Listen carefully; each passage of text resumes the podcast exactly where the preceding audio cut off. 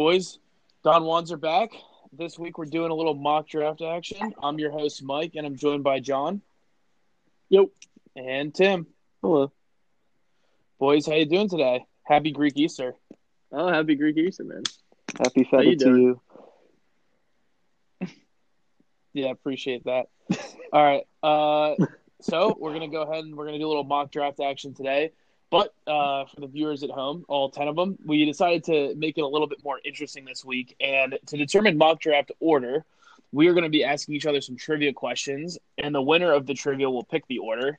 Just so that everybody knows, the way that we're going to do the mock is it's going to be a two QB, two running back, three wide receiver, one tight end, ten team league, uh, half point per reception, and I'm trying to think if there's anything else I relevant thought there. I, I thought we literally just agreed we're not doing tight ends. Well, like a tight end's in the league. I'm- I'm not going to pick one because I don't care. But for people that are wondering, Okay, that's fair. that's the that's the league format. I mean, everybody has tight ends in their league, whether or not you draft one. Um, True, true. Okay, and then the other thing to keep in mind is uh, that we are going to be probably just talking very briefly about every single one of our picks. And the assumption here is that these picks are determined without knowing where they're going. So after the NFL draft on Thursday, Friday, and Saturday, we will probably be doing another mock at some point in the future, reassessing our picks and seeing who the biggest risers and fallers are based off of that information. Uh, does that all sound good to you guys? You guys have anything else to add there? No, No, sounds good. sounds good to me. All right. Um, who wants to go first for trivia? I can Uh, ask John. yeah. I can ask John Oh, his I thought. I thought Mike was asking me.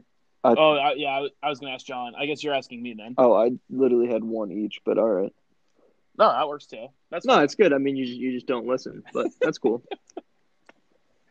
all right. All right, Tim, go ahead. Ask somebody a question. All right, John. So, as as a player, which current NFL head coach outplayed and defeated Brett Favre on Thanksgiving Day in 1994? Are you gonna give me the multiple choice here? Or... Oh, actually, 'cause that- you- no, I fucked up the question immediately because yeah, he's not an NFL head coach anymore. Forgot that. Uh, yeah. very good. Very, very. Well, so do I just get it right? I guess No. because Tim screwed it up. No. yeah, that's on Tim. No, that counts as a right one for for John. I Oh think. fuck. Yeah. I'll, I'll take that. I mean, you did. You didn't have a real trivia question. What No, I do. I have an actual one now. All right. Well, I guess I'll get the actual one. So no, I have with two point. actual ones, dude. You think Oh, I come in okay. here with just two?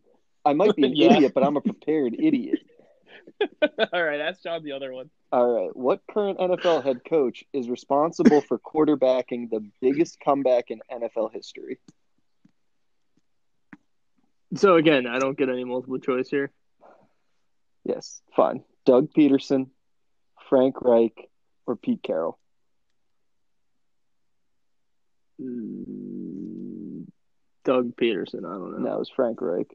You're the biggest in college Cool. and NFL. Cool. Interesting. Well, John, you Yeah. saw. Yeah, I bet you wish Wow. you had your free question now. Riveting. All right, Tim. All right. Ask me. Ask me mine. Which Ravens running back holds the team's single season rushing record? Now, your team is only like, you know, 20 years old. So if I give names, it's just to like, Yeah, no, yeah. no, you're fine. it's pr- it's it's Jamal Lewis, isn't it? yes, it is. Okay, nice. Um, okay. Well, I, I was gonna. I guess I'll split mine up now to give you guys both some fun. Um, you know, we talked about doing trivia, but I wasn't very specific with mine, so I thought might as well have a little fun with it. And I started looking up uh, NFL arrest rates. This still counts as trivia, by the way. so I uh, I have a, a wealth of NFL arrest rate information here that I'll be quizzing you guys on. Uh, I'm gonna ask Tim first, and Tim, this is gonna be you have to you have to rank these correctly. All right. Uh, there have been over 400 of these total crimes committed in the NFL since the year 2000. It is DUIs, drugs, and domestic violence. D- of those, what is the order from least to most? Like, which one was committed the least? Which one was committed the most? Oh, um, least domestic violence. Um, the middle is uh, DUI, and then I guess the top is drugs. Close. It was Uh, actually DUIs number one. God DUI is at 224. Uh, domestic violence. domestic violence is barely under drugs. 107 to 110. oh, it's like shockingly close. Okay. Uh, John, here's yours. Uh, there are several teams with an extremely high amount of total, uh, I guess, citations or arrests since the year 2000. Um, which of the following teams is the highest incarcerated or arrested rate since the year 2000? Your Cowboys. option. Do you do you want options or do you want to just guess one of the teams I wasn't going to ask you? You can give me options now. Okay. Don't put the Uh, Cowboys as an option. the options the options are the Cleveland Browns, the Denver Broncos, uh, the Detroit Lions, and the Atlanta Falcons.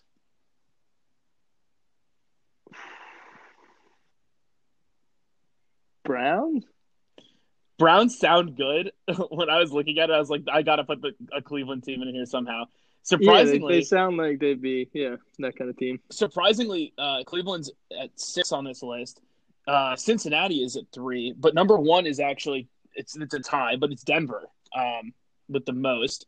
And Denver has an absolutely absurd amount of domestic violence cases relative to every other team. It's actually kind of crazy. uh, Wow, that's impressive. but yeah, so I, I thought that you know that's a little bit fun. How are the how are the Cowboys not on that list? I'll tell you where the Cowboys are on it. They're actually pretty low. They look like they're mm, probably about 18. Jerry sweeps it under the rug. I disagree. All right, I'm up. All right. All right, so I have a question specifically for Tim. Tim, which NFL player on the New England Patriots was once given the game ball for taking the shit, taking a shit is on the sidelines? Good. I was just testing if you were a real fan. you do that so quickly. You even I- need multiple choice. I- I know. I told you I was giving you a toss in. All right, Mike, you're up. All right. Phyllis Smith, most popular for playing Phyllis Vance on The Office, was actually once an NFL cheerleader. But for what team? Is it A, the St. Louis Cardinals, B, Philadelphia Eagles, C, Pittsburgh Steelers, or D, the Baltimore Colts? Oh, uh, oh, I, I know you want me to guess Baltimore Colts. I'm gonna say it's the Steelers. Cards. No, you're wrong. It's the Cardinals. Really? I knew Tim was going to know both of those because he read ref. And Oh no, coach. I just guessed So- that one because I knew that. Uh, I don't think the Colts have cheerleaders. I know the Jets, or no, the Steelers don't, and the Jets also just only recently got them. I think. Yeah, Mike, you idiot. How didn't you know that?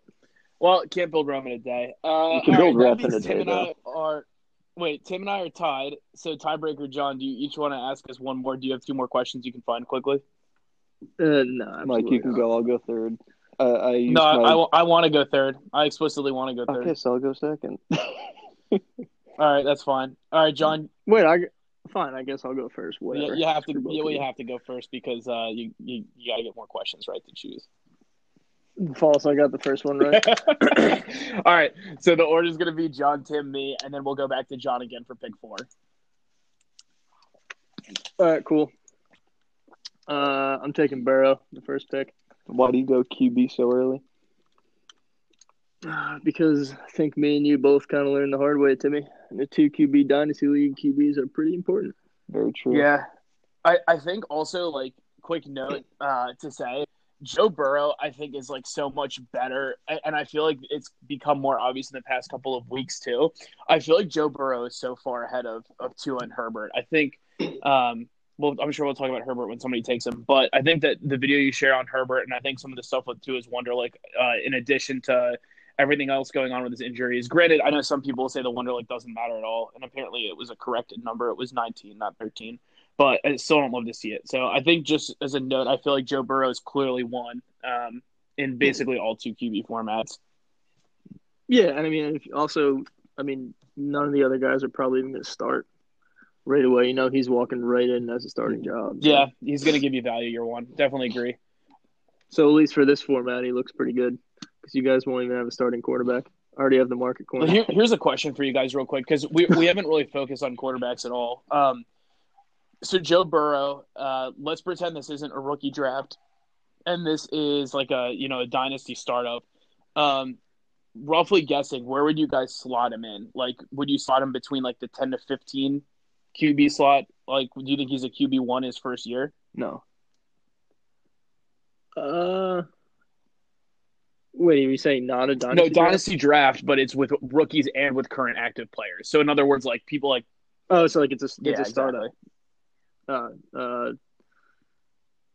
yeah, probably maybe around ten. I think that's probably fair. Yeah, I think he's fringe. I think he's like ten to twelve ish. Honestly, I agree. Tim, you think he's outside of the Yeah. top fifteen? Uh, I mean, maybe like uh, fantasy production wise in his rookie year, because uh, again, the Bengals they have good uh, skill position players. And their co- their head coach is very offensively minded, but again, it, it's just uh, the fact that he's a rookie coming into the NFL. There's going to be some growing pains eventually. Doesn't matter how talented you are. Yeah, that's fair. I mean, we we we saw a little bit with Baker his second year too. So even if he has a good first year, I mean, we're gonna have to watch it. But yeah, I, I agree. I think that he'll probably be a back end QB one to QB two his first year. Looking at pick two, Tim, you are up. Joe Burrow's off the board. I'm going to take DeAndre Swift because, as John said, quarterbacks are very important, and right behind them are running backs. Because uh, in any fantasy league, running backs, just a bell cow lead back, they're so rare to have. If you can somehow get your hands on one, you have to take that shot. And in this uh, rookie draft, I'm just kind of assuming, you know, Swift landed in a good location, and I think he's going to be the lead back. Yeah. Interestingly enough, didn't you when we did our top ten running back ranks? Did you have J.K. Dobbins ahead of Swift, or did you have Swift ahead of him? I think I had uh, it was Taylor, Dobbins, Swift, but I, when I went back and I rewatched the episode and then I looked at the notes again, I looked at some more scouting information, and again, I, I think that they're all very, very talented. It's kind of like a one A, one B kind of situation. So That's fair. But you think Yeah. you're but now evaluations aside, you actually think you have Swift at one? uh, I think I do. Uh, again, it's close, and it it depends on landing spot with uh, you know the level of talent we're dealing with here. Yeah, I think. I mean, uh, I think Taylor's really good, but I think Swift is probably the closest to like the modern day back. Like Taylor hasn't really proven that he can be a pass catching back, whereas Swift has proven he can do everything already. Also, yeah, all the fumbles. I agree. Yeah, fumbles too. I think that I think that Swift's polish is is better for sure, and I think that we talked about this when we did our rookie ranks. But yeah, I have Swift ahead as well. Um, right now, it's it's definitely close, and I think that Thursday and Friday are going to be really interesting to see where they do land. Um, if somebody like Taylor lands on the Steelers and he has to like fight for some touches, that'll be kind of interesting. If a guy like Swift somehow like went to the Bills, I think it would be kind of annoying with having um, what's his name already there. Yep, Singletary. Yeah, Yeah. exactly. Okay. Um, so then I'm up at three, and I'm I'm taking Taylor here, just because I do think that there's a clear tier drop for me. I think that uh, Swift is one A, and I think Taylor is one B. I I still love Taylor's pure rushing ability. I think that he is the most talented, um, just pure runner in the draft. Obviously, we have questions about his hands. But we've seen success from guys like this if everything works out the way it should. I mean, I'm thinking about Chubb, who hasn't had his hands used much. Um, Adrian Peterson is somebody like that. Leonard Fournette came in like that, and Leonard Fournette this year was used more. So I'm optimistic Taylor can learn, but yeah, like the risk is definitely a little bit more obvious with Taylor versus Swift in terms of their polish. I actually Yeah. have something to say about uh, people who uh, say people like Taylor are, you know, just two down backs. They're only going to be on their first two downs, stump it up the middle, whatever. But they're on the field twice as much as third down backs. That's, you know, it's it's almost like people just completely discount that. Yeah, it's true. I think it's weird because per- the perception is that if you're in PPR um, and you can get shoot in for 40 receptions um, on the year, that's 20 extra fantasy points, which is the equivalent to 200 extra rushing yards. So, like, I think it's just a little bit truck, you know, tricky in the sense that people, uh, it's it's basically like cheap points. I think is the best way to think about it. I think that's why some people are getting so excited about Clyde Edwards-Helaire because even though he might not be like a pure you know, top one to eight running back, uh, his ceiling is probably like a very safe RB two flex just because of his reception possibility. So, yeah, I see it both ways, but I agree with you. Like, you don't have to necessarily be a three down back, but if we're gonna split hairs, like that's why I'll have Swift at one over Taylor still. John, you're on pick four. Cool. Uh, I will take Dobbins at pick four. Um, and it was actually I know you thought it was Tim, but it was actually me who had Dobbins as one. I knew you Um, did. I thought Tim did too. Uh, no, I don't think he did. Mm-mm. But um, I mean, same reasons, just with the every down back kind of thing. And Taylor, I mean, I, I do like Taylor. I just don't think he has proven that he's a pass catcher yet. And I mean, obviously in the fumbles too. But I just I watched Dobbins' film and we talked about it before. He's just kind of you know B plus, A minus all around. I couldn't really find any flaws with him, so I think he has a pretty safe floor. Mhm. So Yeah, that's completely fair. I think now Dobbins. he's on my team. Yeah, uh, I think that that's like super fair. I think that Dobbins is interesting because I think that without having any of the actual combine stats, people like I said, I said this before, but people that love film and people that like watching it film, like Dobbins' film's really strong. Um, and his stats and his breakout age all indicate that he's going to be very successful in the NFL. Obviously, he did come in slightly under what people expected for his weight, um, and he's 5'9", 209. But it's still, you know, he could easily put on five pounds, and then you're not questioning anything. DeAndre Swift's 212 after all. So, yeah, I, I totally get that. Tim, you have I- I anything to add? Or, Sorry. Okay, you know, you're good. Just one more thing. I I do out of him, Swift, and Taylor, I worry the most about Dobbins that he's going to go to a team like, you know, maybe the Ravens or something, and kind of not be the starting back immediately. Yeah. I don't know why. I think maybe because he didn't do the combine, so he might kind of slide. But for some reason, I think he out of the three of them, he's the one that'll most likely have to sit. Like he won't. I mean, he won't be on the bench. Just might not walk right in and be the starting running back. You know, John, now that you say that, I can kind of see it as like a New England Patriots situation where uh, last year they had Rex Burkhead, or it was last year, two years ago, they had Rex Burkhead as their kind of every down back. They put him out there to try to make it look like, oh, are we running or are we passing? That's what Dobbins would be. But then when it was a passing down, they put in a specialist. When it was a running down, they put in, you know, Sony Michel. So I could totally see, you know, someone with a deep backfield like the Ravens doing something like that. Why I more Yeah. meant I, I more meant like him just going there because they know Ingram's gone next year, Not true. and then then he steps right in. You know, which mm-hmm. I mean, even if he went to the mm-hmm. Ravens, I'd be thrilled. I'd still take him in, in dynasty. And it's not like he's just going to sit on the bench for forever. You can't keep talent off the field like that. Yeah, yeah. I just mean he might not be like might Mhm. not just walk in and be the, the best back in the backfield right away. I agree So, with you. Yeah, It's interesting too because I think that running back's a position where you expect immediate production, and it's unusual, but it does happen where you draft a guy and then he sits for a year. I think I saw him mocked to the Bills, which would have been interesting. I think I've seen him uh, mocked actually one time to the Titans. And funny enough, I mean, when Henry got drafted, he got taken in the second to the Titans, and it's when they had Demarco Murray after he had that crazy year with the Eagles. So, like, you know, sometimes it does take time for people to develop, and then that does eat into the available years where you're really excited about having them. So, I mean, it's going to be a consideration if he has to split time his first year. yeah. I don't I don't know why. I just get the feeling out of the three of them, I worry about that the most with him. But Yeah, I can see that for sure. Yeah. All right, Tim. All right. Well, uh, I actually have uh, on another tab our um, what's it called? One of our drafts uh, boards for our our dynasty league, and it's looking so similar to our very very first rookie draft. Of just there's a huge slide on running backs, and you know if you have one available, people take them because, like I said earlier, you need a running back. But I think the ones I had first round grades on are all gone. So I'm gonna have to go with the top wide receiver of CeeDee Lamb. Yeah, totally fair. I think CeeDee at four or five is like you're pretty excited about getting him there. Mm-hmm. Agreed. Here's the question: you you love Clyde Edwards Helaire, Yeah. um, as it's been well documented. I think we we all like him pretty decently, but for how much you like him, um, when you say a first round grade on running backs, you mean a first round NFL grade? Uh, I mean a first Or do you- round uh, like dynasty uh, rookie draft grade because that that's how have, Oh. I have my guys sorted uh, right here. It's just like guys I would feel comfortable taking in the top ten picks.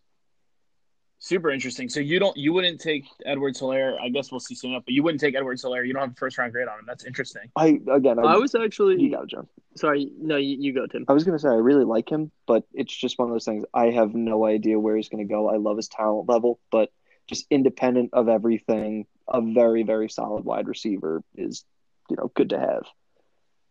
Yeah, Yeah. I, so one, I know we we all kind of talked about how we, out of all the wide receivers, Lamb is the only one we'd take over one of these running backs. So that's fair. Um, but I was actually listening to something on Clyde's Edward Helaire the other day about him going to the Buccaneers. How how everyone would think that's such a great spot, but he doesn't pass block. Yeah, He does Which have is pass interesting. I was just a runner, Which would- like a route runner. Yeah, yeah, which would make that spot a little interesting because then when he's in the game, you know he's running a route and you can you can cover that, which makes that pick a little One interesting. dimensional. Yeah. This is so I'm up at six, I guess. Um, yeah, there's I guess there's not much to say about Lamb. Um, I think solid pick Tim, of course. He's like my clear wide receiver one. Um, I really hope that he lands on Oakland. I think that that's a much better landing spot than the Jets. I don't want to see him with the Jets. I just think that Gase is the killer of uh, value for fantasy players. Agreed. All right, looking at six. This is actually a tough pick, to be honest with you, because the two running backs left, uh, I would typically lean running backs, but I'm not. I don't love without having a landing spot. I think there's a lot of risk with Akers. Um, Clyde Edwards-Helaire, who I really like. I just at six, I don't. I don't know that. I think this is too early for him.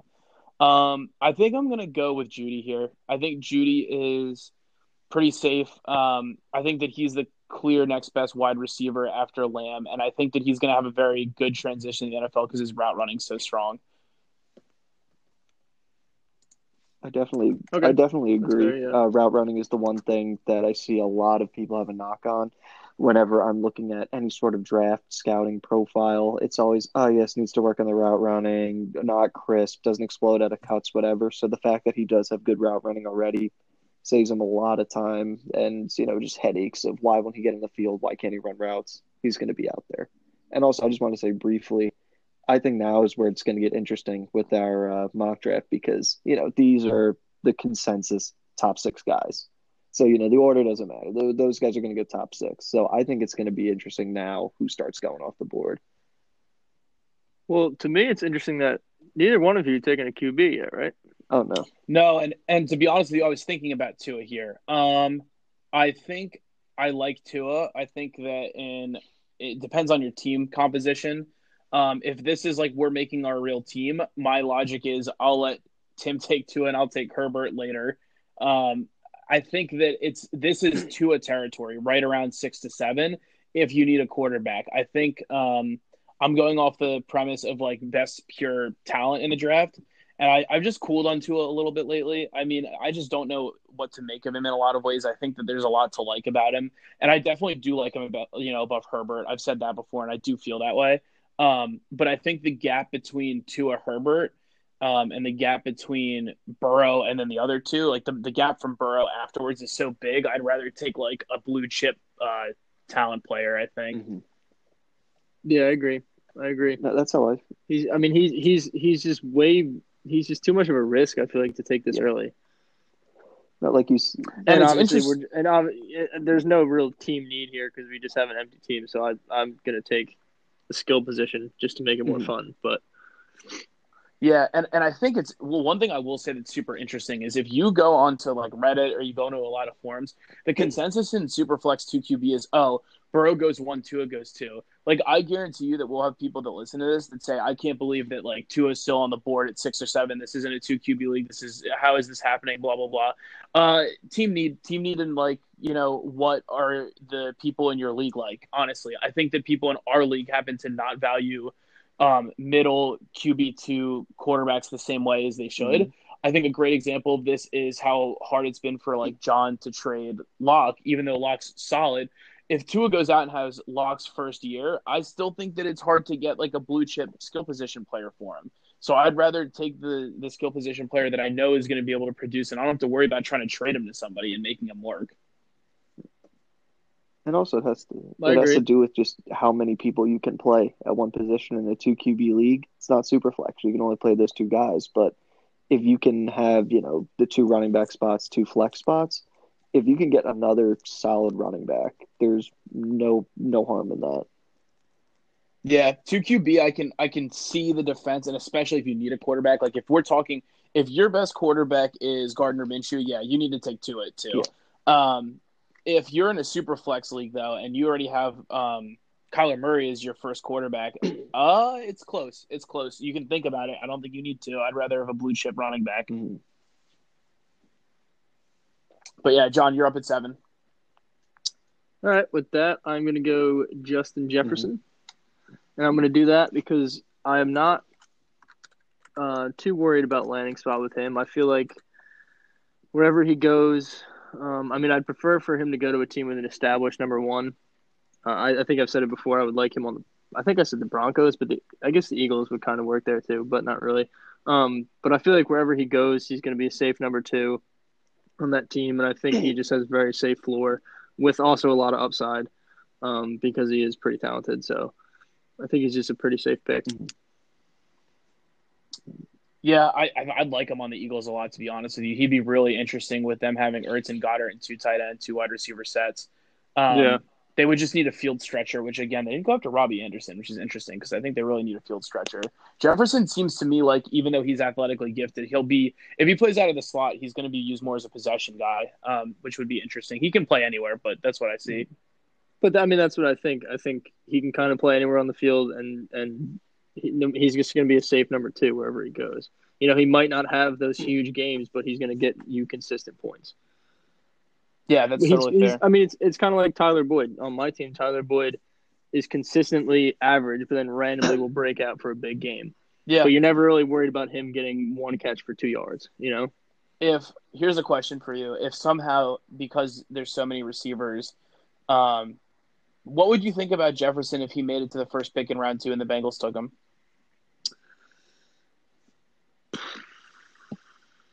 um, I think he would more. Mm, I don't know. That make me a little nervous as a Boyd owner, but not jefferson really, getting because- paired up with uh burrow who he played with in college good chemistry off the bat it's And it would be just like LSU. You'd have all those weapons spread out the field. Yeah, that would be interesting. But why do you, why do you got to keep doing this with all my players, man? what making you think about him yeah. Well, No, yeah, I mean that that would make sense because I mean AJ Green's kind of on his Mhm. way out. Uh, John Ross is, you know, who knows? i don't think he makes it to that pick by the way i'm just playing uh like evil Yeah, I, I don't I don't think so either. But that's something interesting to think about. fair enough tim you got anything else on I don't jefferson know why. I just when I watched him, I didn't really like what I saw. I like he's a good player, but I don't think that he's you know like pick number seven. I think that there are higher upside guys like Tee Higgins or um, Ruggs. Oh, you like Tee Higgins more? Oh no, I can't, I can't get behind that one. I don't know. I, I, I Jefferson to me is like a better athlete though. He's a significantly better athlete, and I think he's so much more crisp. I don't know. Higgins Higgins gives me like Mike Williams mm-hmm. vibes. I don't I don't love it. Briefly scouted him, you know, just leading up to this episode because he wasn't one of the guys I initially scouted in our last episode. So I kind of had to do some catching up when I was looking at all the other receiver prospects. So you know, and what what I saw, I liked it. Yeah, I mean, I like. I like Higgins fair. too. He's he's freaking huge, and I do like the Mike Williams comp a little bit there. Um, I just think I mean Justin Jefferson can do way more. I think, That's fair. but well, we'll find out. I guess. Oh, you yeah. know. Yeah. All right, Tim, you're up. At, you're at eight. Are you? What are you doing Okay, at eight? so at eight, give me one second. All right, eight. This is a tough one. Uh, I think I would have to go uh, either Higgins or Ruggs. I'm going to lean towards Tee Higgins on this one. Higgins at eight. That's that's fast. Okay, that's pretty interesting. Um, you would take him over Edwards Helaire, and you would take him over Akers. I mean, I don't know. I I like Akers, but I just feel like he's going to be what uh, Singletary was this past season. He's going to be solid back that'll come in. If he's not going to be a like a scat back or something, he's going to be kind of a co backfield leader. And in the first round, that's not what I want. Tee Higgins is six four. He has relatively good speed. He's what you need in an X receiver. He's that type of guy where he can be, you know, you're the guy. Like just he has that frame. So, so looking back at your wide receiver rankings, then you look you'd have Higgins above Ruggs and Reagor in this situation now because you took him over those two guys. Uh, I have a second round uh, grade on Reagor. Yeah. Well, I knew I knew you liked Ruggs a little bit more last time, so I guess Ruggs has slid down your board as well. Mhm. I mean, I mean, I'm okay with that pick because then I'm guaranteed either Cam Akers or Clyde Edwards-Helaire my next pick, and then also the wide receiver class is so deep that I'm not missing too much by missing Higgins. So I'm good. Good. Thank you, Tim. I mean, no, a Yeah. big part of this Um, is uh, landing spot. Like if you know, what's his name? If Jefferson goes to a place where he fits, that works. If Higgins goes to a place where they need like a big X wide receiver, th- that would work too. Okay. Well, what then if he doesn't? doesn't? Then he would sink down a little bit because you know he's a good talent, but I think that with the bigger receivers, if you don't have you know quarterbacks to complement the skill set, it won't work. Like someone like uh, Teddy Bridgewater or Tyrod Taylor. Tyrod is an awful anticipation thrower. He doesn't like to throw jump balls. He would not work well with Higgins. But someone like, you know, when Jameis Winston, not like the volume, but just the fact that he was willing to throw those 50 50 balls, like that's the type of quarterback that you'd want him with. Yeah, I mean, me and Mike were actually talking about this with, or it wasn't me and you, Tim. I forget with DeVante Parker. How uh, I think that's half the reason he was so successful is because finally he had Fitzpatrick just airing it out to him fifty times a game. All right, I agree with you. Nine is I, I've been quiet over here because I'm thinking about nine, and this is super interesting because the way I see it, um, Akers and Edwards Helaire are going to be most likely the next two picks. I want to take Tua here, but I also think that if I go with Akers or Edwards Helaire, that guarantees me one of Tua or Herbert at my pick. Um, and there's still so many good receivers on the board. This is a crazy deep class. I mean, like I'm looking at this and like you're still pretty excited at pick nine. Um, I think. Uh, I think I am gonna go with Akers here. Um, I think this is Akers territory. Or I, I think that it, he just dropped a little bit too much for me. Um, and I really wanted to, but like uh, at the same time, like I I think that I'd rather end up with one of the running backs, either Akers or Edwards Helaire. Um, I think we talked about this last time that Akers is my number five ranked guy, and and I have Edwards Helaire at three. I think the reason I'm leaning Akers here is because I'm assuming he goes to a less murky situation. I have a feeling a team that drafts him will give him a clear path to touches. However, like I think that Akers and Edwards Helaire are two of the guys that are going to be adjusted the most because I think that people have wider valuations on their talent, and what you're going to see is landing spot is going to sometimes dictate the value of where people have these guys. So, in light of that, I'm going to go with Akers over Edwards Helaire, even though in my personal rankings, I think Edwards Helaire is safer. Fair, fair. okay, I agree with all that. So now, Tim, I'll take Tua and you take Herbert, and then does I Mike hate even have Herbert. one I am not taking him. He is one of my lowest graded quarterbacks. I I'll get That's in there when we get there. Yeah, that's fair. Okay, yeah. Well, I'm gonna take Clyde Edwards Helaire anyway. Yeah, I, I think we've been talking about him throughout this time, sprinkled in here. How he he's exciting, but he like there is a little bit of a question as to where he's going to go and how he's going to get used. Um, I don't like want to harp on him too much because I think we've somehow weaved him into the conversation at like nearly every pick. But uh, do you guys have anything specific that you want to add on him? No, I think we're just gonna have to talk about all this after the draft. Yeah, sure. Tim. Uh, no, I, same same here. The, all I have to say is just the fact that you know we don't really know until we get the landing spot. All we can do right now is just look and say, "Hey, I think this guy has good talent." Oh Tim, yeah, I that think you meant Well, I will take. it's looking like uh, Henry Ruggs. It's about time time for him. Okay, Henry Ruggs. Yeah, I think we all know that he's.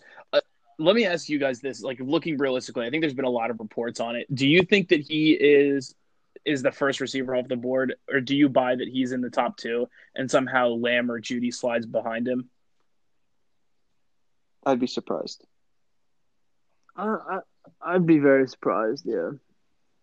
I mean, I think the the Jets in Oakland are gonna get Jeudy and Lamb. I don't know where to where, the but Jets. I mean, I think they need. I was just gonna say the Jets you go. apparently lately have been like really locking down on saying they need a tackle, which is true. I mean, they need to protect Darnold, but he needs weapons too. So that's that's gonna be an interesting one. I'm curious to see what the Jets do. I I feel like both of those teams, the Jets and Oakland, need a number one receiver, which is CeeDee Lamb and Jerry Jeudy. So I don't know, Yeah, I counter. but yeah, I mean, I guess the tackle. Is I guess it's also important, how much you love some of the later wide receivers because I, I could see them going OT in round one and they could go. Do they have their second still? I think they they still have their second. Or did they trade it to the Colts for Darnold. I thought they were done with those trades. I think they have a. I'm pretty sure they have a second. Um, give me one sec on that. Yeah, that would that would kind of change everything, because then I guess they could wait. Yeah, I would I would agree with you. If they don't have a second, that's going to be interesting. They do have a second. Um, pick forty eight. Oh, okay. Yeah, they do have a second. So I think that I could see them going OT and then taking a, a wide receiver in the second. Yeah, I could see that too. Does that mean I'm up? You guys have anything else on Ruggs that you Uh, want to talk about? Don't really have too much. He's gonna be, you know, No. Fast, speedy guy. I think it's we're gonna see something like uh, Marquise Brown's rookie rookie year, or hopefully something like that. And he was well worth the first round pick, so getting him at the first pick of the second round isn't bad. Yeah, I would agree with that. I took Hollywood at pick 11 last year. So, yeah, I mean, that's the right round where like a speedy guy like him can go and he has good upside, but he doesn't have some of the. I don't know. It's, it's weird. I think some people, we keep saying this, but some people look at him, and they're like, oh, Tyreek. And it's like, Tyreek is like such a strong route runner. He has such good quick twitch ability. I, I don't know if I'm going to comp them and their upside's the same. I think Ruggs, it, there's a chance he goes to a team and he really is just like a lid topper. So I'm a little bit worried about that. And that's why I think you will see him slide to the second in some drafts. Okay. And also, I was going to Well say that's why we well do said. these kinds of things. It's uh, you let people know how you feel about it. They say how they feel about it, and then you get to adjust accordingly. So I know after this, I'm going to take another look at my board and say, hey, maybe I was wrong about Jefferson, Ruggs, Higgins, things like that. Yeah, I I definitely I definitely am with you on that. I think it'll be an interesting thing.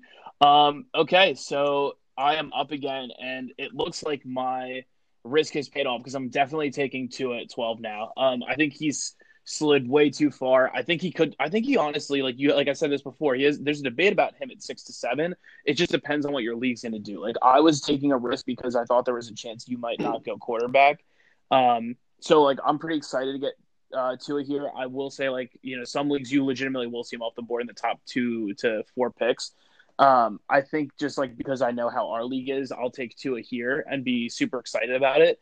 Um, do you guys have a preference between him going to the Dolphins and the Chargers? Um,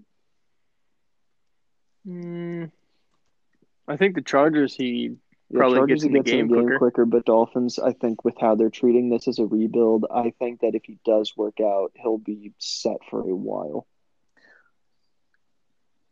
also, I mean, the Chargers. He'd have a lot of good weapons. I mean, he wouldn't have to worry about anything. He could just Yeah. dump it off to Ekeler.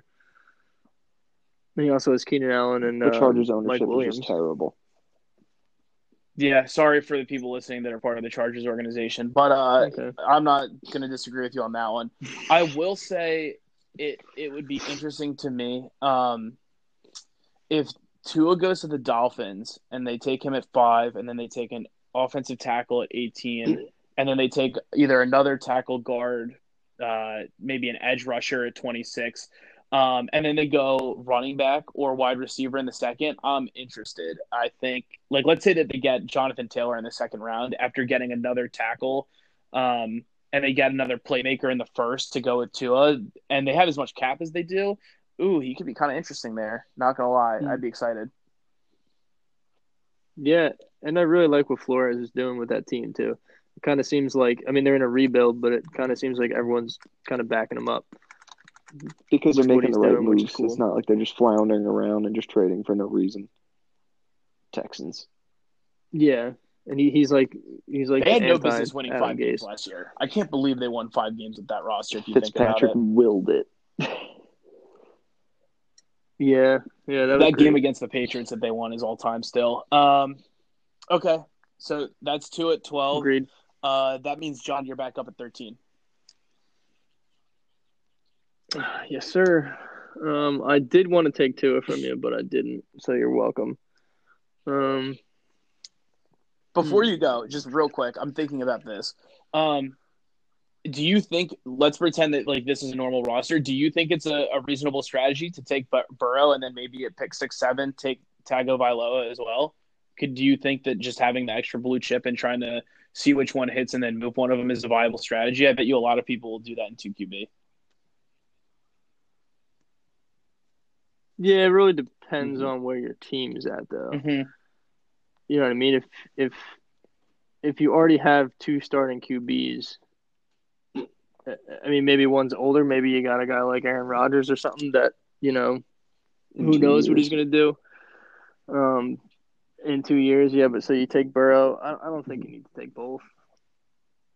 But it, it's definitely a strategy where you take both, and then if they both hit, you can dump one off for a lot of money. But people don't think a lot about depth. I don't know. But if you have a solid third QB, like even if you know the other blue chip quarterback hits in a way where they're elite, and the second one, yeah, they're okay, they're average. Just being able to throw them out there and not, you know, crap your pants at what if they just run into a buzzsaw or they suck. Just the fact that you know you're going to throw them out there and they'll get like 12, 15 points. Th- that's a solid thing to have. Yeah, and their value is insulated by when they're picked too.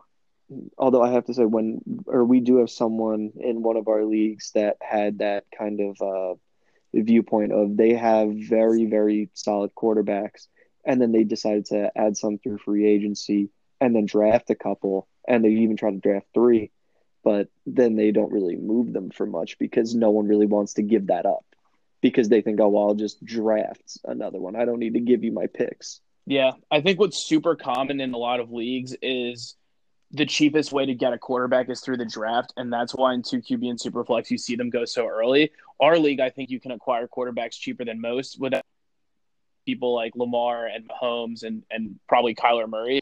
I think that a lot of them you can acquire pretty cheaply. So, like in general, I get exactly what you're saying, and I think that like I, I would rather try to finesse the board a little bit if I think that I can get a blue chip guy. So I get that. But I don't want to like rant on this. So John at 13, you know, you know you're going to go with here. I think so, Mike. I think so. I think I think I'm gonna go Mims. I think his combine got me a little bit. Interesting. Okay. I mean, I can see it. He did have a really, really good combine. I think that there are some questions about playing at Baylor and the stats that he ended up putting up outside of his uh his last year there, but he would be interesting. Yeah, I don't know. He's another guy I watched, and I just, I, I mean, I just like the way he played. So, and he obviously had a really good combine. And Do I you guys him, think that so. a team will take Mims and use him as like a true number one receiver, or do you think that he's more likely to be a complementary piece? Some people say he could go in the middle to the late end of the first. you never know. They could do something like what the Bengals did with I- Auden Tate. They just have like you know, even though Auden Tate was an undrafted uh, free agent, they just kind of stuck him in that you know spot. And also Tyler Boyd, who's very very talented, so they could move him around too. But the fact that you can just get a big body, put them on the field in that slot, and just kind of say, "Hey, do whatever," I think you could definitely do that. I mean, I think he's he's a Oh, big yeah, body, but like he's also 4'3", clearly really athletic. 40.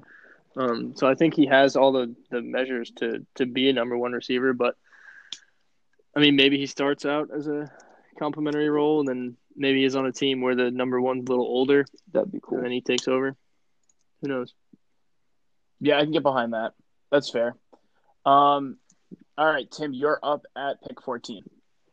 So actually, uh, before John picked Mims, I kind of had a three-headed monster at whatever the heck I wanted to pick here, and it was between uh, Reagor, Mims, and then Claypool was actually a dark horse. And right now, it's just the fact of this would be totally landing spot dependent. I'm between Reagor and Claypool. Claypool is in the Mims mold. He's very tall, 6'4", he's 238, uh, 238 pounds, and he's fast but Reagor is more the traditional receiver. I think he's like 5'11", 6 foot, and you know he's in the Odell Odell Beckham kind of like size. And uh, I don't know. I I think I have to go with Reagor here. Again, the more traditional receiver. I could see him fitting in on more offenses than what Claypool could do, just because Claypool is going to take not not someone creative, but someone willing to use him in the DK Metcalf kind of role of just a big man that can run fast in a straight line. Yeah, that's completely fair. I like the Reagor pick a lot. I think I told you Reagor was my number four receiver. And in this, he went after Lamb, Jeudy, Jefferson, Higgins, Ruggs, Mims. So he actually was the seventh receiver off the board in our uh, mock right now, which is super interesting. Um, Reagor could be really exciting to me. I think that's a really strong pick, and I like it a lot. Mhm. Um, okay, that puts me up at 15. Um, Hmm. I'd love to. I mean, I'd love to take Herbert just so that Tim can rip into him, but uh, and and also so he could not have a quarterback like this because we're doing this weird thing. But No, I have two Uh, more.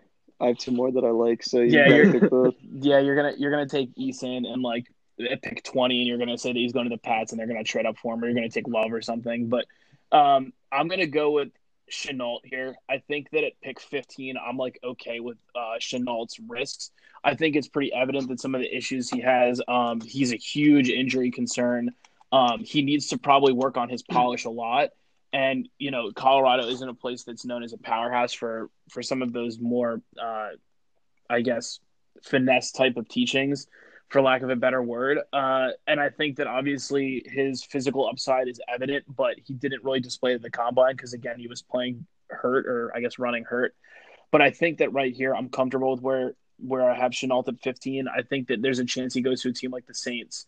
Um, I think there's a chance that he goes in the second round to a team like the Bengals would be possible. The Jets would be really interesting. I think if I see a team that commits to him in the first two rounds, um, then I'm excited. I will say Shenault to me is the one that's most likely to slide because I think that without having full medical work on him um, and people just not wanting to take risks in this draft, as you know, it's going to be virtual and they don't have enough information. He's the kind of guy that I could slide to, you know, see sliding to the third round, and that would have an impact on how I feel about him. Mhm. Yeah, I agree. I think, I mean, he's definitely more of a project than some of these guys. So I like what you said. If someone takes him in round two, they're willing to, you know, put in that effort. But if he slides, you know, mid third round on, if you know he gets hurt, What one would you guys game, they think? kinda just kick The him to Ravens have two second So, round picks. What would you guys like think it. about him landing with the Ravens? I don't know why they would do that. They just drafted Boykin. They have Snead and Hollywood Brown. Um, I think that as a Ravens fan, there is less trust in what Boykin did last year than you might believe evident. Um, I think that Snead was nothing short of just uh, like a going up and in for five yards. We've talked about this before. That's basically his only function. And I think Hollywood's probably more of a field stretcher than a true number one. And I still kind of feel like that. I think Shenault is kind of like a, a big bodied guy that you're going to see, you know, he's 227. You're going to see him work on some of that underneath stuff and he could take over the work Snead did. And like I said, I'm just not like a big Boykin guy right now. And I think you'll be surprised. The Ravens actually have a pretty good chance with one of those seconds to take a receiver. I think I think I'd rather have him Yeah, over. I think the um, upside of him is exciting. sure. With, with two seconds, like take Shenault and like see what you can do with him if you're the Ravens. And I, I do I like Boykin, um, uh, but I I think he, he's pr- he's not going to be the number one on that team. Yeah. So Well, then again, I was just Yeah, saying that- that uh, would be an interesting similarly what we were talking about with uh, Claypool and Auden Tate and all them, and, and Tee Higgins. Miles Boykin is I think ran a four five forty, which for someone at his size, I think he's you know over six two. He's just a big X receiver. So I think again that, that that was just my thought process of how they would use him. Yeah, it's it's possible, but I mean they need an X in my opinion. I think they need a legitimate X, and Shenault's more exciting to me than Boykin is. Um, although Boykin obviously his physical uh, size and then his his weight to speed combo is also enticing if he can develop his route tree better. But he, he's he's he's one of those guys, and I know me and Tim have talked about this with Corey Davis. Like, you're really big, you're really fast, you're really athletic. Just can you put it all together, please? Like, learn how to run some routes, and you could be unstoppable. Yeah, I think he's kind of one of those guys.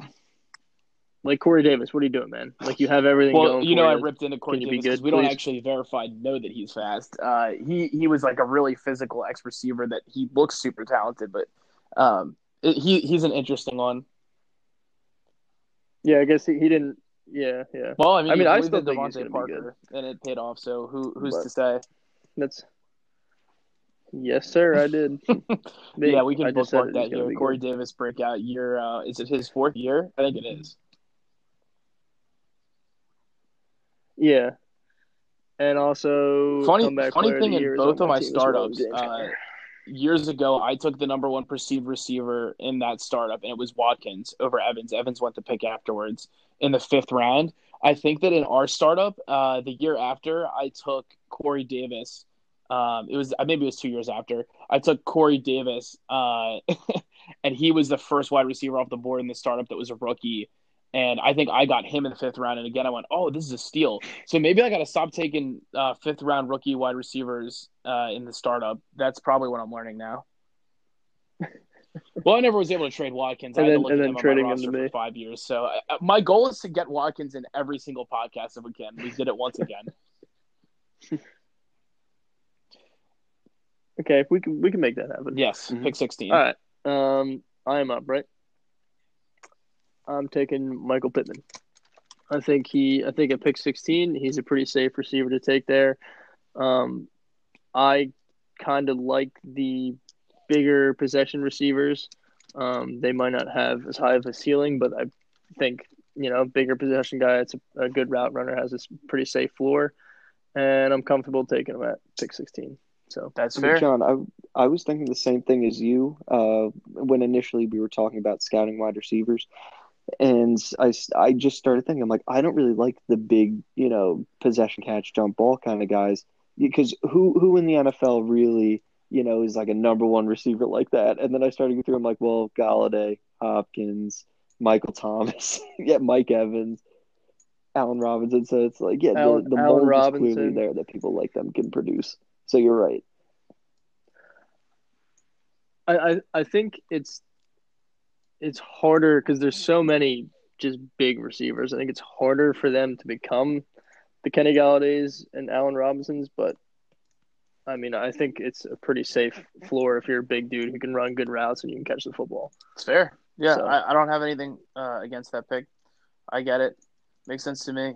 Uh, Tim, you got anything else on him before you go up at 17? Uh, no, don't have anything else. All right.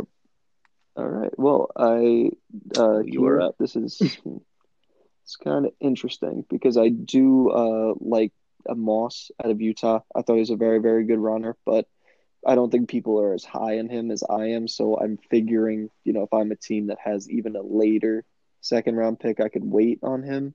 So I'm gonna go Chase Claypool here. This is another combine freak guy who's massive, fast, and uh, you know his route running a little lackluster. But something that I overlooked when we were scouting was his break tackle ability. Apparently, he was incredibly uh, solid at breaking tackles after the catch. I always thought, you know, from the film I would watch, it was more of a he'd catch it on the boundary, he'd catch it, fall right into the end zone, run into the end zone. I never really got to see him make a move, but when he was asked to, he could do it. So I think that makes him a little bit more of a complete receiver than I first anticipated, and I kind of moved him up on my board. I mean, he's another one we kind of talked about last podcast. I mean, we're at pick 17. So that's, you know, for a 10 man league, that's the end of the second.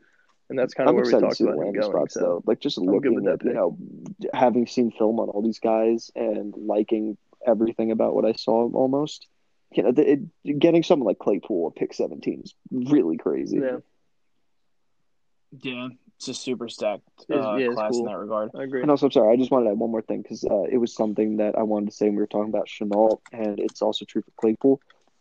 The second round, mid to late, this is exactly when you take a shot like that on someone that's, you know, they're good, but there's a question mark. So, you know, for Claypool, it's like, hey, will he become a route runner? I don't know. Let's see. He's big and fast.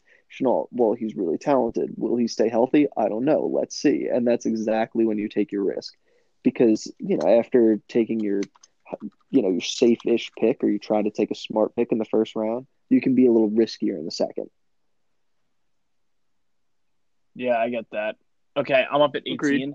Um, this is interesting. I was actually between AJ Dillon and Ke'Shawn Vaughn. Uh, I'm going to stick to the ranks I had when we did our rookie RB ranks, and I'm going to take Ke'Shawn Vaughn here. Um, we talked about this before, but I think that he has prototypical NFL size, uh, 5'10", 215. He's actually 214, but whatever. Um, he is somebody who was able to catch passes. I saw him used on screens more than I actually expected. Uh, his pass blocking is acceptable for what I'd expect out at uh, Vanderbilt. He was basically the only guy on that team sometimes, and I think that he's kind of like a C plus kind of person in every single category, and therefore he has some upside to like usurp or like come in after somebody gets hurt and become potentially a starter. Um, I think that like Ke'Shawn Vaughn, if he went to the Bills, would be really interesting if they used him as like the thumper. He was a really, really aggressive runner. Um, so I think it'd be interesting to see if like they paired him as a thumper with Singletary. Mm-hmm. That'd be cool to see. Yeah. And like I was saying in the Yeah, Oh, I, li- I like it. that pick. Um, question. I was gonna say question. I'm I'm just on the, um, you know the rankings for everyone. uh, the receiver, No. no of one took Brandon Yeah. Aiyuk yet, right? I know nothing Yeah. about him. Why? I'm just why. Yeah, Sorry, I mean, uh, for me, it's because I don't think Aiyuk uh, is different enough than like the other guys on the board. Still, like KJ Hamler's still there, uh, Tyler Johnson's still there. You got Gandy Golden still there, Donovan Peoples Jones. So like, I still think that there's enough people here that I'm like not thinking that I I'm in love with Aiyuk. Um, he's he's interesting, and to be honest with you, I want to do more scouting on him. But I think that like at this point in the draft, without knowing a landing spot, I'm more excited about potentially getting a flex play running back than a potentially developmental wide receiver. Mhm. That's fair. Okay, yeah, that's very fair. I want to see You just if, if we don't get to Herbert pick. at 19 or 20, I want to talk about him before we close out because I think Tim has some interesting stuff on Herbert. All right. Okay, we can yeah, we can actually, um, we only that was my what, last two more pick, picks each? I think at 18. Oh, are we going to do? Actually, do you want to do it so that everybody gets the same amount? So we go to what pick 22 It works for me. Or 21? Yeah. I guess it would be 21. Yeah, it'd be pick makes 21. Let's do that. Uh, What about guess just I'll another running back? Or uh, yeah, just another running back. Um, I, I kind of like the way he ran. I think he can catch passes. I mean, most people think he's just a power back, but I think he can be used out of the backfield. Um, I don't. I see. I see him going to the Seahawks. Honestly, I know I've said it before, and there's no immediate clear path to touches, but I mean, we've seen mm-hmm. Penny and Carson go down so many times that I think he gets a shot. I mean, I, th- I think he is one of those guys that's going to need an injury or, or something to go wrong to get him on the field a lot. He's Um, he's interesting because you I'll know what? Even even though we've talked about it before, and like some of us aren't Zack Moss believers, someone in your league probably is a Zack Moss believer, and I feel like if he has a good week or two, even if you don't love him, someone potentially could be a buyer for him. So I get that pick. Yeah, I Yeah, mean we're we're in the late guys. rounds, so. And I know, and I know there's, I know there's a couple wide receivers I could take after you guys go again. So Yeah, I it's completely fair. take a shot with him. Okay, uh, Tim, you're up. all right. Well, my final pick in the, in this draft will be Jake Fromm, and I pick him because uh, we didn't get a chance to talk about the quarterbacks too much, but when I watch a tape on Fromm and read his scouting report, uh, I just saw someone who's experienced. I believe he started as a true freshman, and you know he's been in their system for a while. It's a pro style offense, so it's not like he's you know spread making you know sixty throws a game, having huge stats. It's he's you know a a pro style offense. He does exactly what's expected of him. And when I watched film, what I loved to see was the fact that he makes reads. You could clearly see that he was switching his view from each receiver. A lot of these guys in college, doesn't matter how skilled you are, what college you go to, you know, before you truly develop, you're staring down that first receiver. And when I saw him, I saw someone that he would make his read from one side of the field all the way to the other. And that's so hard to teach. So I thought that was really cool to see. And he has a nice arm. So I think he'll be someone like, you know, in, in a West Coast sort of offense or pro style offense where you have a strong run game and he can contribute in the passing game. So everything you're saying that. is just reminding me of Jimmy. Garoppolo. Belichick, Belichick in the third round. But that's that's that's that's Oh no, Yeah, I'm, I'm saying like the But fact that he for is a fantasy, dude. consistent quarterback and he knows how to make reads. It's the fact that he will be on the field. He's not going to be that guy like a Jameis Winston where he's going to throw like four interceptions. They pull him out. What the hell are you doing? He's going to go in there and he's not Jimmy Garoppolo on the 49ers. I'm talking about Jimmy Garoppolo on the Patriots, where they will use him in kind of like a Derek Carr role, where they'll use his uh, his his ability to make quick reads to supplement the run game. So he'll get a lot of throws. Let me I yeah, my my first knee jerk reaction Okay, was to that's give fair. you a hard time about this pick, um, but I do think I, I would personally. I'm not taking him over Herbert right now. Um, I think that he's just a little bit more of a project. That being said, like he's going to be somebody like show me where he lands, and I could be a little bit curious about what happens with Oh him. yeah. Let me let me ask you guys this. Um, I think that right now the top three are pretty clear for most people, and they're going to have it in some order of mostly Burrow first, maybe Tua a couple of times, and then they're going to have Tua Herbert. Do you guys think if Jake Fromm goes to the Patriots in the second round, that um, people will take him in Superflex over Herbert? Do you think it's actually possible? I also Yes. believe so because again, it depends on where they go. But for someone like Fromm to land there, you know, who's his competition? Fourth round, second year player, uh, Jarrett Stidham. you know, he's not exactly trying to. He'll beat out, definitely like, a start. It's just who you're betting on. Yeah. Yeah. And I mean, and you know he's going to a good organization Oh, yeah. where he's going to develop the right It's interesting because we've just never really seen it built up again since you know Brady was there for so long. The question is, the age old question is how much of it was Brady, how much of it was not. And I think that this is going to be an interesting debate because I think Jake Fromm is a Patriot, uh, a Patriot kind of player. So interesting pick, him, and uh, let's see where he goes. And just out of curiosity, why? I mean, why is he sliding so much? Wasn't he? I feel like he like last year, mistaken, two years ago, people were year. talking about I thought he had a pretty down year in terms of his stats. I think he did. Yeah.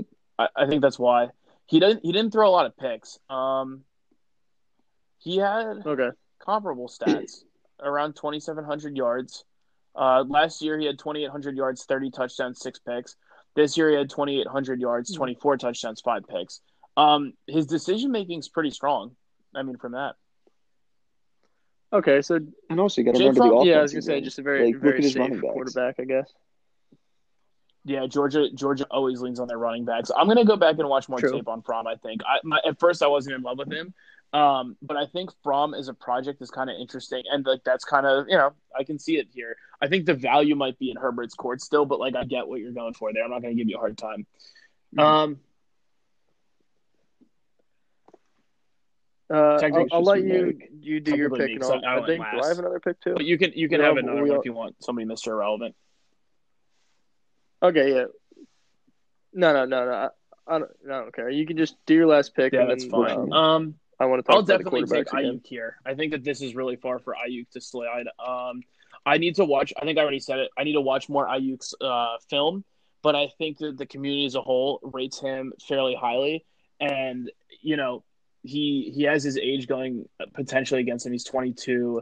Uh, Did he go back? He played senior year, didn't he? Wasn't he like a standout at the Senior Bowl? I thought I remember that being a notable thing about him. So yeah, it, Yes, I think I he's been rising on people's correct. board because he had a really good Senior Bowl, and you know who else had a really good Senior Bowl and has uh, similar physical traits? Deebo Samuel. Um, so he, Okay. I agree. I agree with you, and I actually watched love all the film Okay, there is. yeah, let's so let's I know what I'm talking John right, go into the Good quarterbacks. I'm hoping you're going to at least bring up Herbert because I want to hear Tim's take on that before we close out. I do want to hear Tim's take on that. I was just going to say, what do you think if any of these guys go to the Saints? Like let's like or let's pretend. Yeah, actually, Fromm I could see Fromm on the Saints too. Um, interesting. I think his outlook's That, similar that's to what I was like, thinking. That's what the Patriots. I think that it'll take him another year before he gets on the field, though. God, Jake Fromm would be really interesting on the Patriots. I think that could be kind of exciting, to be honest with you. Mhm. They wouldn't even have to change their style of offense. But I mean, what I'm thinking is if they go to the Saints, I mean, you know, he's he's under I think Drew he's got Brees, two so, years like, technically. Well, that's a Brees is question. what- Are you willing to draft a quarterback you got to wait on for two I gotta years? imagine. I don't know if I would. Late in the second, yes. Late in the second. I was still. We just started the. Well, I guess it is late, Late in the second. Second, yeah. Okay, Yeah. fair enough.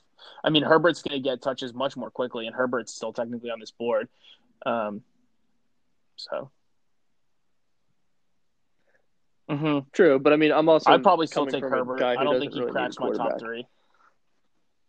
So I'm, I, Yeah, let's. I think that's the the elephant in the room because All we right, just got through twenty one I- I picks. and Herbert wasn't taken, and in some drafts he's going to go in the top seven picks.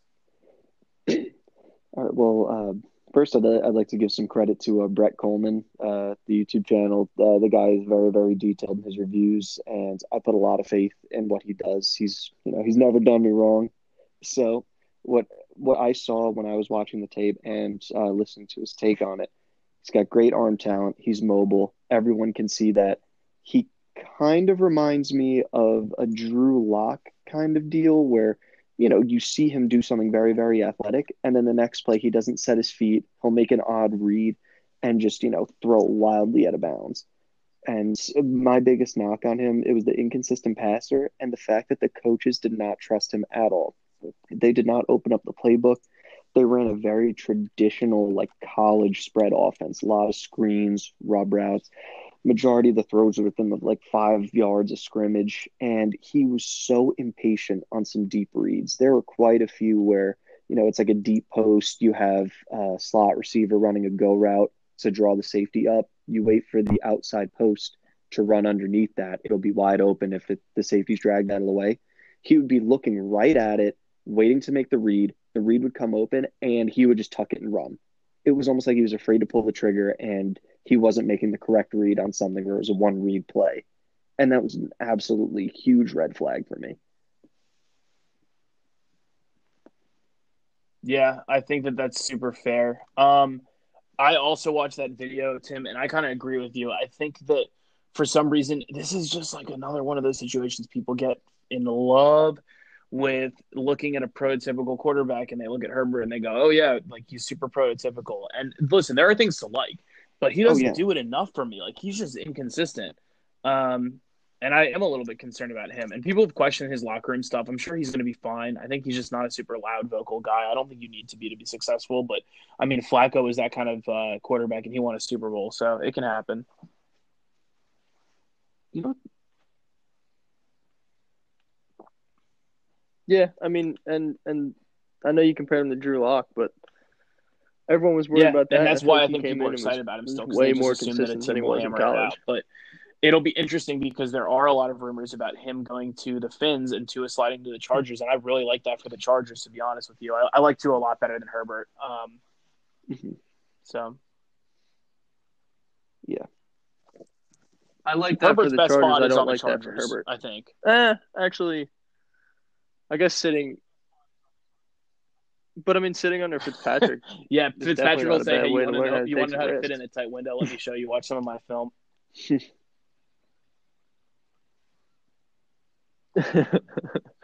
he's he's Yeah. definitely a guy that's going to probably think sit you're for at least six or seven games. I think so. Or or he's Yeah. going to get tossed in the All right, fire. we are rolling uh, the bed a little bit. pretty significantly past an hour. I think we're around like an hour fifteen. Um, guys, this was a lot of fun. I really enjoyed this episode. Uh, I hope for people at home that they were able to enjoy and probably get irate at some of our picks. I'm sure there are a couple of hot takes in here. As a super quick recap, um, the picks went Joe Burrow, D'Andre Swift, Jonathan Taylor, J.K. Dobbins, CeeDee Lamb, Jerry Jeudy, Justin Jefferson, Tee Higgins, Cam Akers, Clyde Edwards-Helaire. Uh, those were the first 10. Second round was Henry Ruggs, Tua Taga- Tagovailoa, Denzel Mims, Jalen Reagor, Laviska Shenault, Michael Pittman, Chase Claypool, Ke'Shawn Vaughn, Zack Moss, Jake Fromm, and then I had another pick to make it even. So that was Brandon Aiyuk at pick 21. And Herbert did not get drafted. But yeah. And I think we talked about it enough. Do you guys have anything else before we close out? Interesting. Um, No, I think I'm good. Agreed. same here. Can't I really to- want to see how it um, see kind of spots. affects, you know, it- like right here, this is just all based on talent.